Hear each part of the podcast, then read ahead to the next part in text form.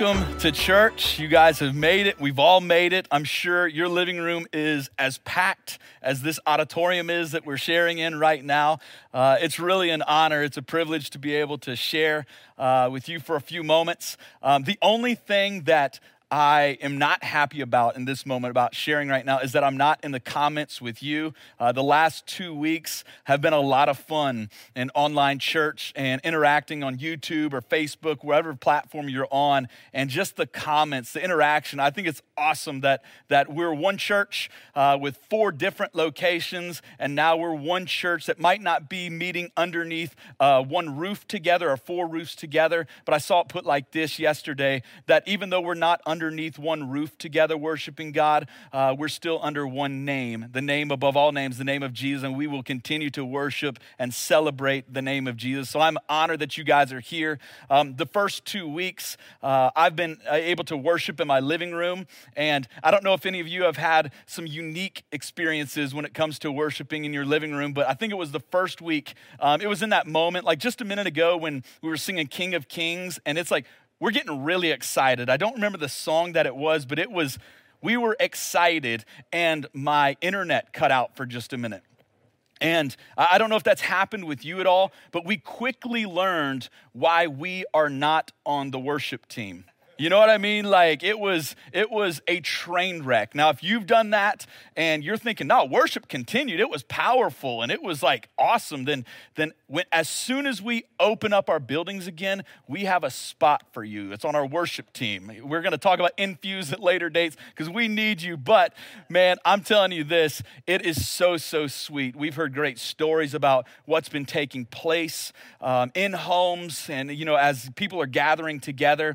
And I think think it's incredible that we can continue to worship Jesus and celebrate uh, gathering together through technology. I wanted to talk about a couple different things real quick before we dive into today's message. And one of those, if you were with us earlier and you saw our hosts, Victor and Amber, um, they talked about this. I also want to say, Victor made reference to me being either his father or his or his brother.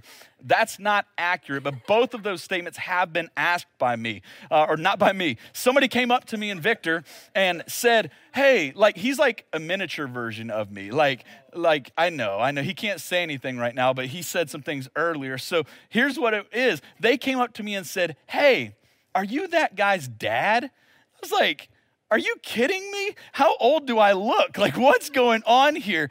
Um, but he was talking a little bit ago about kids online. And I would encourage if you've got kids with you to take advantage of those resources. It's at northwood.church slash kids online. We've got some lessons for your kids as well as coloring sheets. And if you're an adult that likes to color, print out an extra copy. You can continue to color with your kids and talk about Jesus. And again, if you're finding that you absolutely love kids ministry and ministering to your home, there might be a spot for you when we open up our services uh, or open up our buildings again. Also wanted to talk about this. Uh, this Wednesday night at 7 p.m., we will be having a prayer and worship night. This will be taking place at 7 o'clock and it will be online. So you're going to join us at the same spot that you're at right now. You know, we've been coining this phrase that unstable times don't change our mission to help people know God. And that's what prayer and worship is going to be about. We are going to do two different things. We are going to pray and we are going to worship. Spoiler alert. But I am so excited. It's going to be a great time. You know, unstable times not changing our mission means that we're going to continue to move forward with what we do and how we do things. But also, I think it's important to know that unstable times don't change our core values. We have a few core values as a church that like kind of identify who we are as, as, a, as a church. Some of those things that are marks of us, like excellence, generational, uh, radical, and unity. But one of those core values of ours is faithfulness. Faithfulness is a big deal to us. And I just wanted to tell you uh, thank you on behalf of uh, our staff, on behalf of our lead pastor, Pastor Jordan, and really on behalf of Northwood Church for your continued faithfulness. You know, I think it's amazing when things like this happen that different parts of who we are tested. And we're going to talk a little bit about that in today's message. But you have continued to be faithful in attendance. You know, several hundred people joining us online right, right now. You've continued to be faithful in small groups, which I think is incredible. Although it's a little bit different than gathering face to face, you're still uh, joining on online platforms. And I think it's amazing. But also, you've continued to be faithful in your generosity through tithes and offerings. And I would encourage you in this to continue to be faithful. Even though unstable times are here, you can continue to do that. Uh, you know, there used to be four different ways that you can give at Northwood Church, and we've made it really simple now. There's two different ways that you can give at Northwood Church. One of those is online, uh, which you see on the screen right now. And then also, if online giving is maybe not what you're looking to do, you can still mail in uh, your gift to continue uh, helping people know God. So I want to encourage you in that, and I think it's going to be a great time. You know, like we said, unstable times don't change our mission to help people know God. The reality is that unstable times don't change God's plan for our life either. Uh, God's not surprised or worried by this season that we're in. And, you know, his, his goal for us is still that we would know him. His goal for us is still that we would become like his son Jesus. His goal for us is that we would still be led by the Holy Spirit, regardless of what life looks like. Because we can be honest right now, life is a little bit different. The way that uh, our days look might be a little bit different. And we've kind of gotten past, for the most part, or maybe we're in the process of moving forward, of adjusting our lives to what we'd consider maybe this new normal, this new rhythm to life. And I think what we want to do today is we want to be honest, take an honest inventory of our life, of what that looks like for us. If that be, you know, if that be that life has actually really sped up, then let's allow God to speak to us from that vein, from that vantage point today. If maybe our life has slowed down a little bit, we don't have to, to wear this badge of honor that says, oh no, we're still busy. We can admit it. Things have slowed down a little bit for a whole lot of people, but we want to talk about those different types of things, about what this new norm looks like for you. I did want to say this for those whose life has sped up first responders, uh, medical workers, uh, those of you that are watching right now, especially in that field and other industries that it's really sped up, we want to let you know that we are appreciative of you. Uh, we want to honor you. We're continuing to pray for you. Matter of fact, if you want to just drop your name in comments right now and just say, hey, he's already talking to me, I just want you to maybe put that in there. We're going to continue to pray for you because we celebrate the fact that you are on the front lines of the unknown, of a lot of this panic and worry that's going on uh, nationally and even globally. And we want to let you know that we're continuing to pray for you. Uh, but the reality is, is that for the vast majority of people, life has slowed down. It's really slowed down. And we're going to talk about that today. We're going to talk from that vantage point. So, what I want to do is I want to pray, and then we're going to dive into today's message. Father, I thank you for the opportunity to communicate your word to share a message from you to our church, to the people in our community. And God, I pray that today's message wouldn't just be empty words that fall on hearts that don't produce any type of fruit, but God, I pray that this would be a message that that plants in our life. Plants deep into our life. And God, that it bears fruit, that it comes to life. I thank you for it, God. We give you permission today to speak to us. God, I pray that you would take this very ordinary message, this very ordinary messenger, and God, that you would breathe life on it. God, in every home right now, in every car where we're listening, where we're joining today, God, I thank you that your promise is as real today as it has always been, is that you are here in the midst of your people. And God, we know that when that happens, God, that anything can happen. So, God, be with us today. In Jesus' name, amen and amen.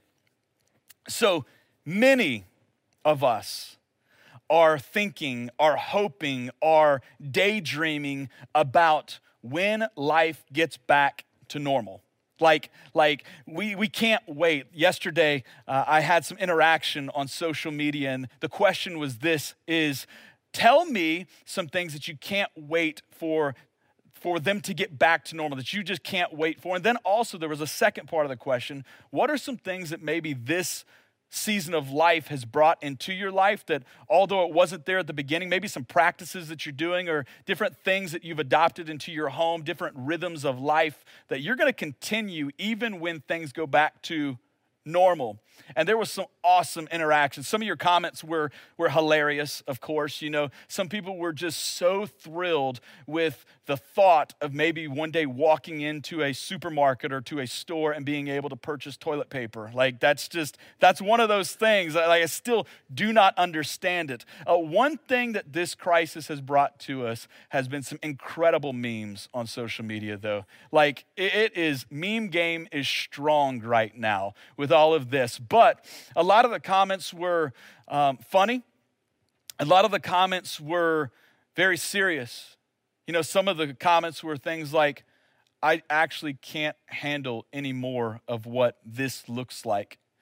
The rhythm that we're running, uh, the lack of peace. I'm working 70, 80 hours a week. My family's suffering because of that. So you had those comments.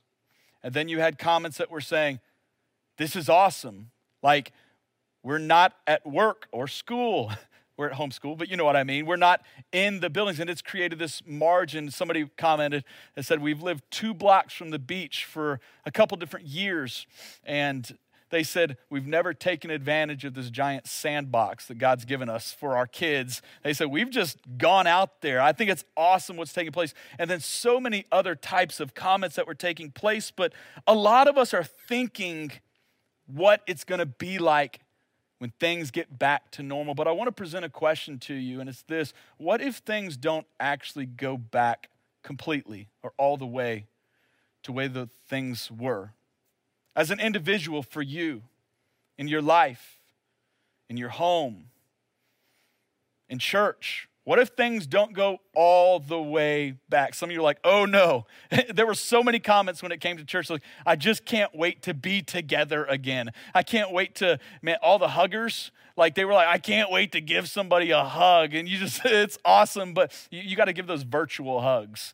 It's those ones that you send the, the random GIFs to saying, I'm virtually hugging you right now. But like those types of thoughts, some people were saying, I can't wait to hug my mom again.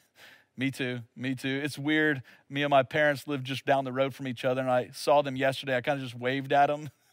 it's like good to see you. Like we we stayed about six feet apart, and is we're a hugging type of family. So it's like, yo, hug. You know what I mean? But those are the types of things that some people are really thinking about going back to and can't wait to get back there. But what if it's not completely the way that it always was?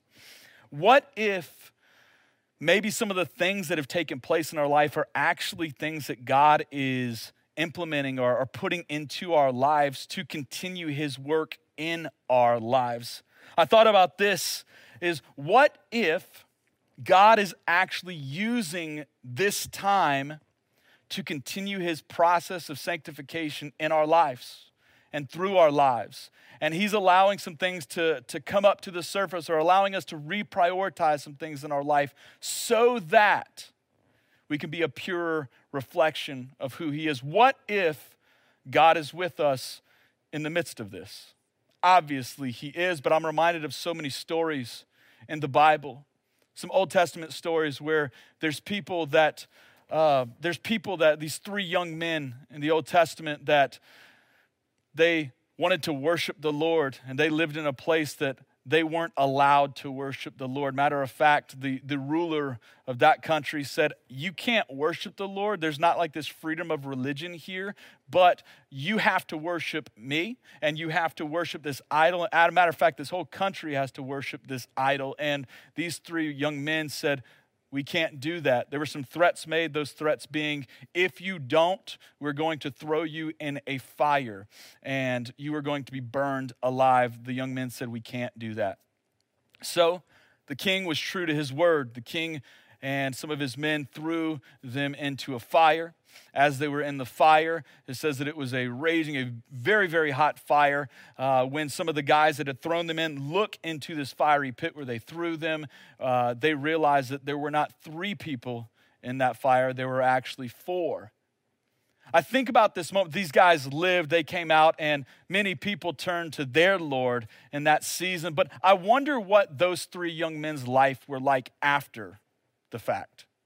After they came out of the fire, after they came out of this crisis, after they were out of that very difficult season, I would have to believe that although they loved the Lord before, they worshiped the Lord before, I have to believe that there was just something extra inside that said, you know what? God was with me then, and He's going to be with me now. And I believe that that's something that's rising up inside of the church, inside of your lives, even in this moment, is the realization that God is still with you. He's still for you. He's not against you. He is with you, even in the midst of this crisis. And God will use these moments to continue His process of sanctification in your life. So here's the big question for today, and you're actually going to talk about this in small groups throughout the week. But the big question is this What is this new rhythm revealing in the person that I am and the person that God has called me to be? You might need to stop and think about, you might need to take a picture of that because I want you to begin to think about that, even through today's message, through today's experience. What is this new rhythm revealing, stirring up in the person that I am and the person that actually God has called me to be? Today's message is going to be around those thoughts.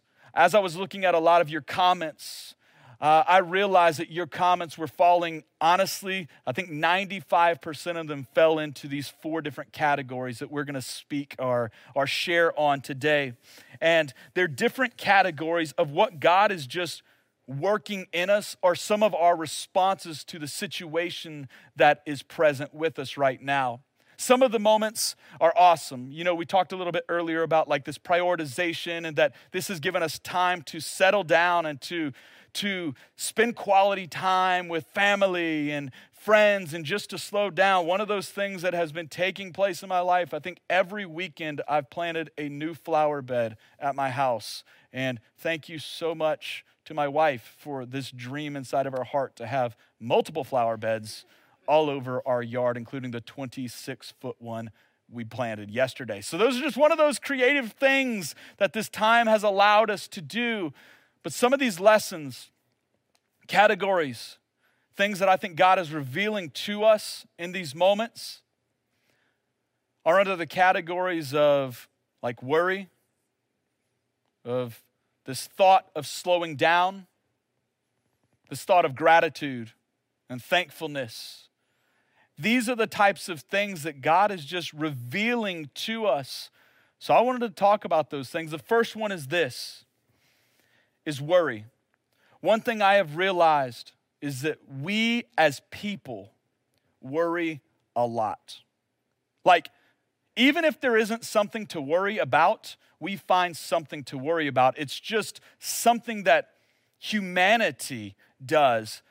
And this is one of the situations that, that is going on in our world right now that is causing a whole lot of worry. And the Bible has a lot of things to say about worry. Four very quick things in summary form is this is that worrying actually accomplishes nothing. Like absolutely nothing. It's it's not good for anything. What is it good for? Absolutely nothing. You know that kind of thing. Some of my oldie fans were like, awesome.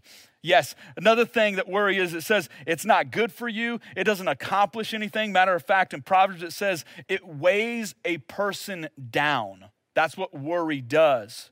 It says that worry is the opposite of trust in God. And it also says that worrying puts our focus in the complete wrong direction of where our focus is actually supposed to be.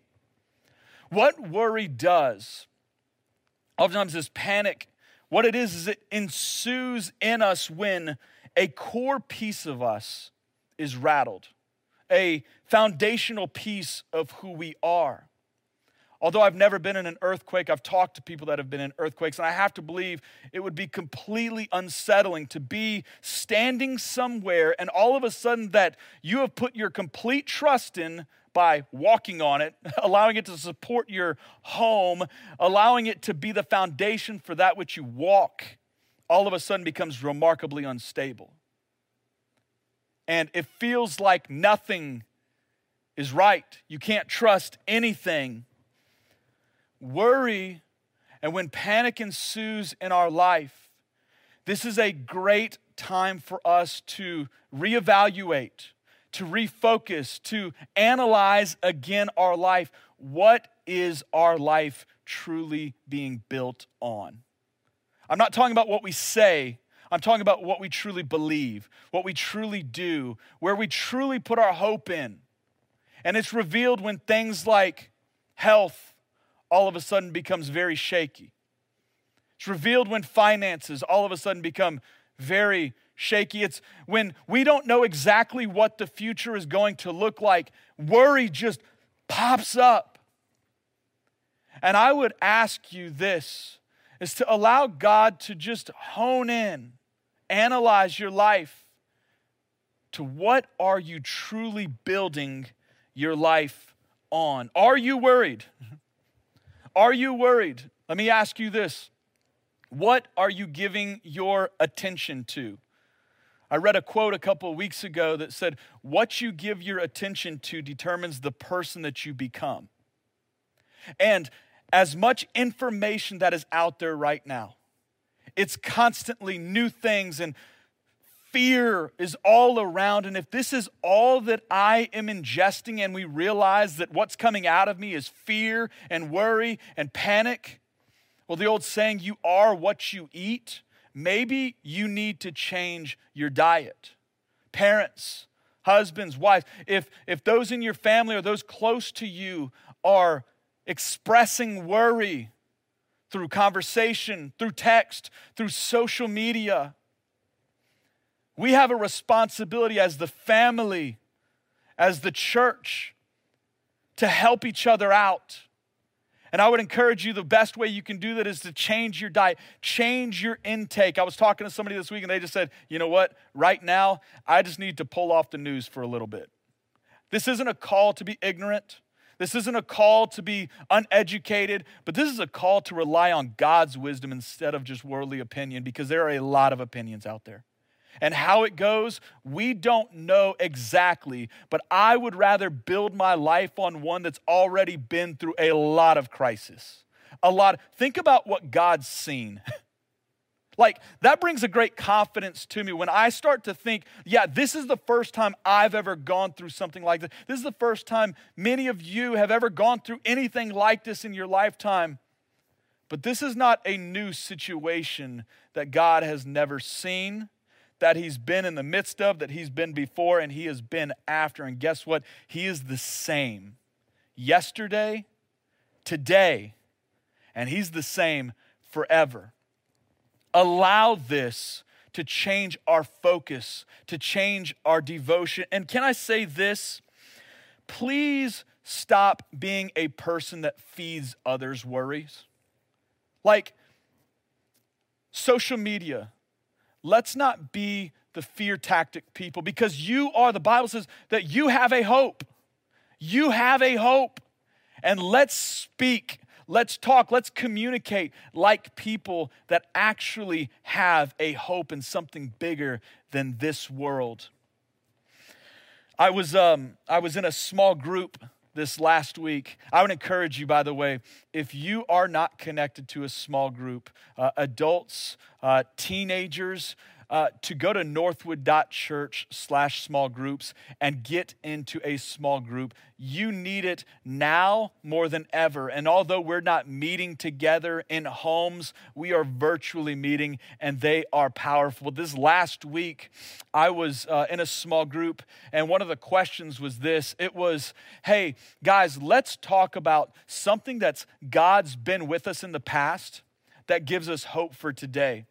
And these men began to share stories of faith, of personal uh, difficulties they've walked through, but of God's faithfulness in the midst of it. And they said that sometimes when things are difficult in this moment, they go back to those stories and they remind themselves of God's faithfulness then. And that encourages them for the faithfulness that God still has for us today. Don't dig up in doubt what God has already planted and promised in faith then, today, and for the future. Panic and worry is not something that God has called us to. Another lesson that I'm learning or that you guys are talking about a lot is this thought of being people that slow down. Like things have truly slowed down. You know, in the 1960s, economists uh, globally said that there would be this slow pace to humanity in the 2000s. It said that, like, the average work week for an adult would be 18 to 20 hours a week. It said it would be marked by this luxury, slow pace of enjoyment and pleasure and fulfillment and community. And let's be honest, that's not how it is. Well, it is how it is today, but that's not how it is. Actually, we have marked success by this thing of a fast pace of you're not if you're not working 60, 70 hours a week, you're not doing anything. But we have actually found ourselves in this slow down season and it's moments where we can actually enjoy what's all around us. There's a scripture that says, Taste and see that the Lord is good. It says, Oh, the joys of those who take refuge in him. Taste and see that the Lord is good. Why can't we in this slower season or force ourselves to slow down a little bit and actually taste and see? It's the difference between fast food and like non fast food, like good quality food. So many are like, oh, why are you talking about food? We can't eat at good restaurants, that kind of stuff. But here's the truth. When you are eating fast food, we don't slow down. We don't stop and take a picture and post it of this 95 cent hamburger. Like, we don't like share that world with the world and say, see how good this is? Oh, and make everybody jealous. And that's not what you do with fast food. But what about those nice restaurants? That you go in there, that you slow down and you, you get that plate and you're like, wow, this is so good. Before I take a bite of it, I'm to take a picture of this and I'm to feel weird putting it on social media, but I'm to do it because that's what you're supposed to do. You know, and uh, you want everyone to see how good this is, and you're about to taste how good this thing actually is. And the scriptures are actually telling us to slow down and just look at these incredible moments that we have together. Families, your rhythms of life will not always be like this. So slow down enough to enjoy the dinners together. Slow down to enjoy going out together, the extended family time that you have together. Enjoy those moments that you're having with a different pace. Create memories. Create moments that you'll look back on and be proud of the way that you invested this slow down season. I'm asking you this. Are you, or maybe ask yourself this, am I slowing down enough to enjoy the goodness of God that's all around me? Be for real. Like, or are we always in a hurry? Even now, it's always thinking, what's coming next? Some of you are thinking, how much longer is this message going to be? Like, because uh, what's next? What if we just slowed down and said, this is good? I'm happy. I'm satisfied with this moment that God has given us. Take pictures of the moments, enjoy the moment. Take pictures of church at home. This isn't how it's going to be all the time. Take those pictures, share them with people, and say, This is good. Slow down. Another lesson that we're learning is this one of gratitude and thankfulness. Some would say it's, it's this word contentment. Last week, we did a post on social media that said, Tell us one thing that you were just thankful for. And again, some incredible comments. But what it causes us to do is slow down and actually reflect on these small things that we are thankful that God has given to us, put into our life. Again, this world has a different system when it comes to being thankful or when it comes to being content. There's two different ways towards contentment. One of them is this get more.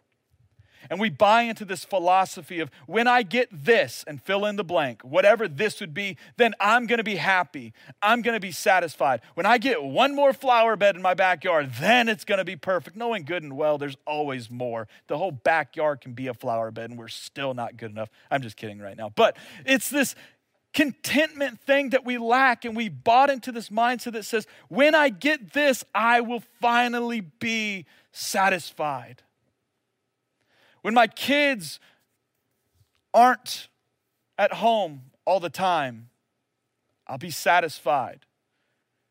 And the painful thing is that when you move on to that next thing that you thought was the thing, you miss that moment. But the enemy's trap and the world's system is that when you get to this moment, there's one more thing in front of you and we never become content our whole life when we're actually called to be content. The other way to contentment is to want less. Get more or want less. Wanting less is totally counterculture. Wanting less means this satisfaction with what you have. Wanting less means you've got to have some high value on what you have. You got to have a different perspective to this thing that you have. There's a man named Paul that understood this. In Philippians, he says this He says, I know how to live on almost nothing. He said, he said, I've learned to be content with whatever I have. He said, I know how to do this. I know how to live on almost everything I have. I have learned the secret of living in every single situation. He says, whether it's a full stomach or empty, he said, if I've got plenty, if I've got more, or if I've got little. And he says this, he says, because I can do everything through Christ. He says, I'm satisfied with Christ. He is my more. And even if that's all I have, that is an abundance of everything that I could ever need. He says, I can do everything through Christ because He's the one that gives me strength. And I'm telling you this, He's the one that gives you strength. He's the one that gives you satisfaction. He's the one that brings you joy. He's the one that brings you peace. He's the one that brings true contentment into your life. And I will tell you this if we build our life on anything apart from Him, we will constantly be reaching for more, reaching for more, and never reach this contentment with what God has already given us. And the final lesson that's not an all inclusive list by any means, but the final one that we'll talk about today about this new norm that the Lord's bringing up situations in our life is this thought of flexibility. Flexibility in elementary school, we did this thing called a presidential fitness test.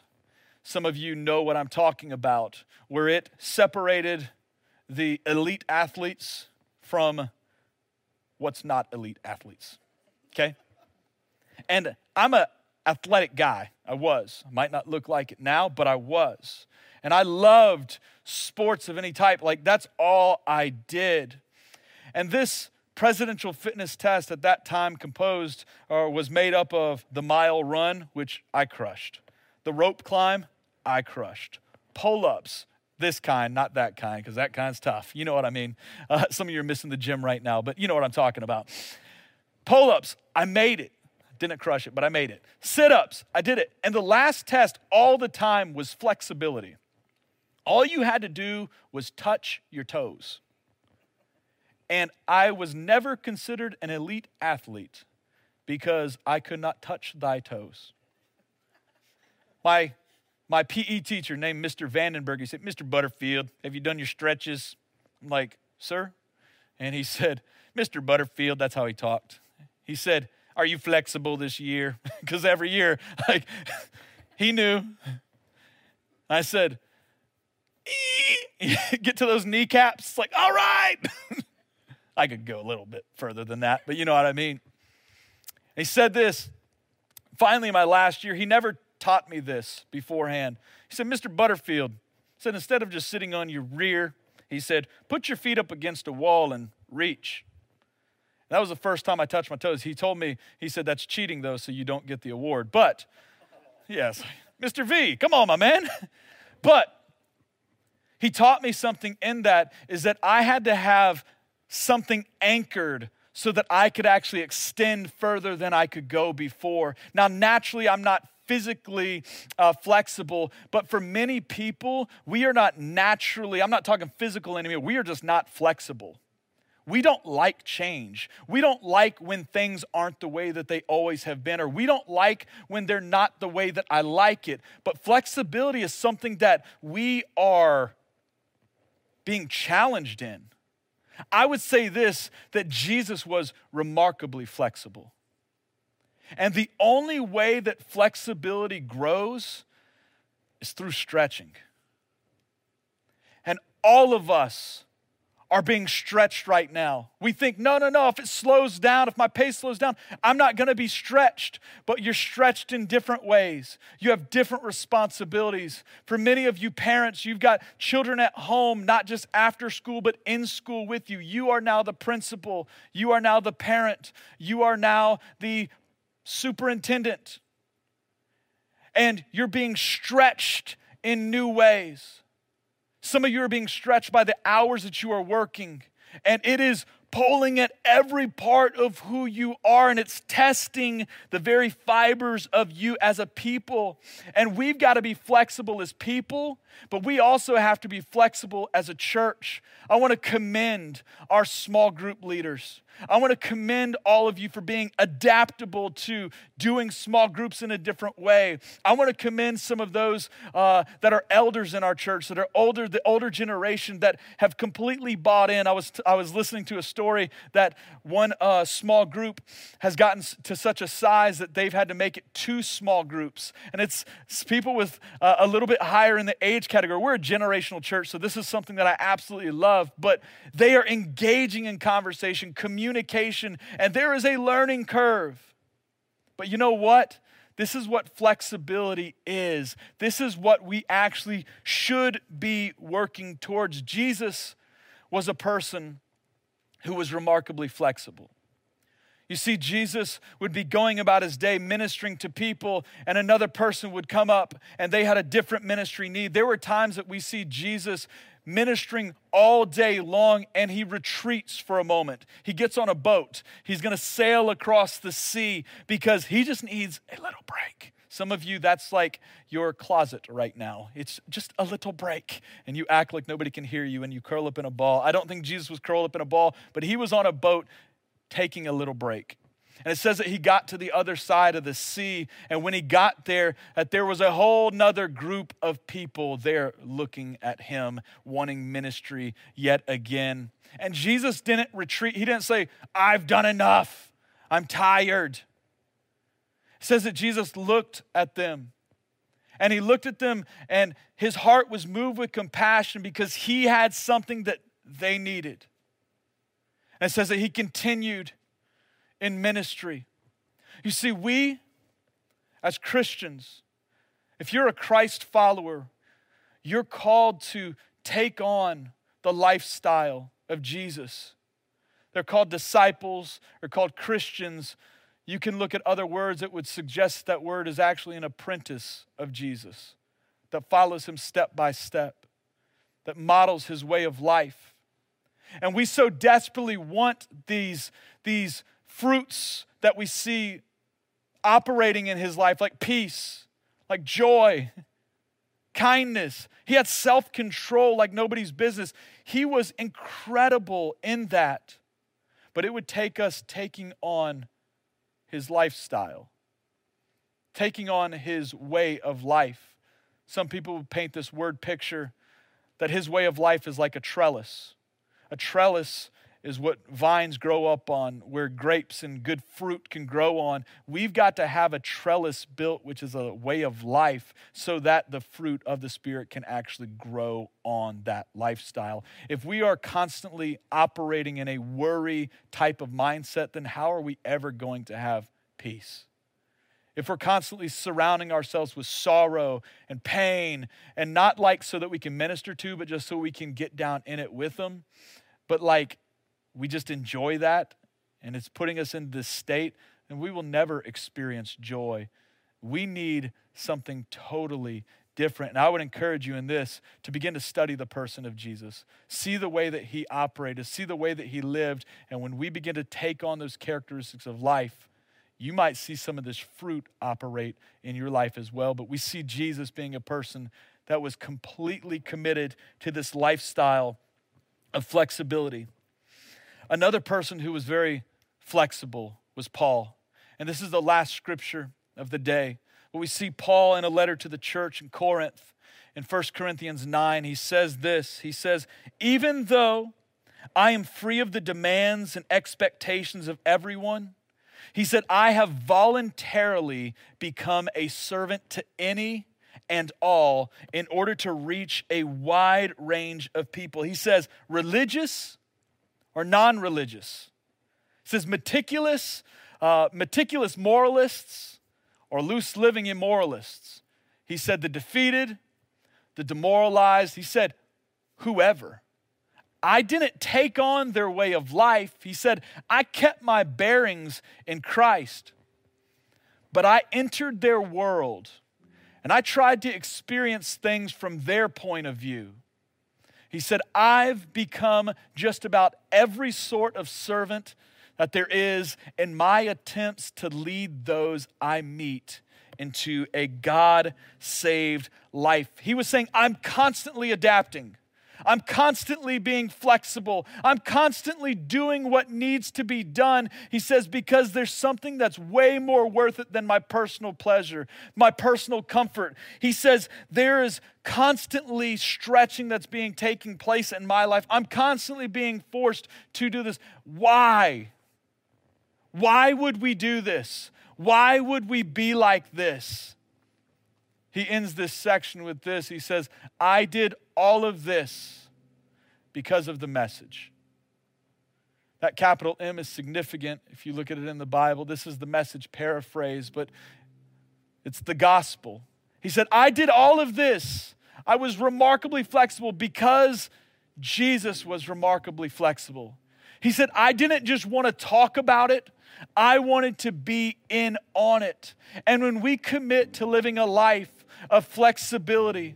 What we are doing is saying, you know what? My personal comfort isn't the number one priority right now.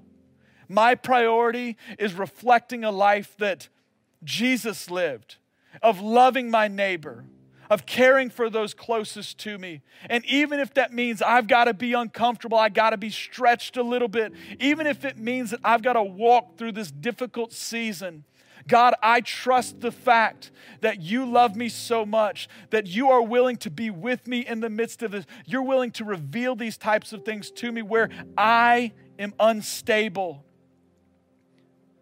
because you want me to become more like your son, Jesus. Jesus' flexibility, Paul's flexibility, these lives were all because of the message of Jesus.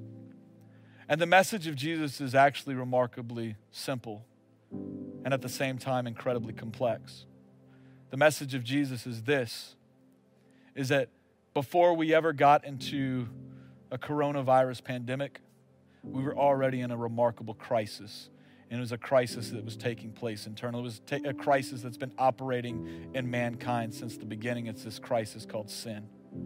Sin is remarkably detrimental it doesn't just uh, damage the body, it separates us from God. And it says that because we have this condition called sin, because we are unholy, because we are unrighteous, and because God is completely holy, because God is completely righteous, that these two, they don't mix. But God always wanted this between His creation between him. And the only way that this could happen was by him sending his son Jesus to this earth to bridge the gap that this crisis of sin has created in our life. The only way he could do that was by Jesus living a perfect life, a sinless life. And at the end of this perfect life, he offers his own body up as a payment, as a sacrifice for our imperfection. This is the gospel that Paul is talking about.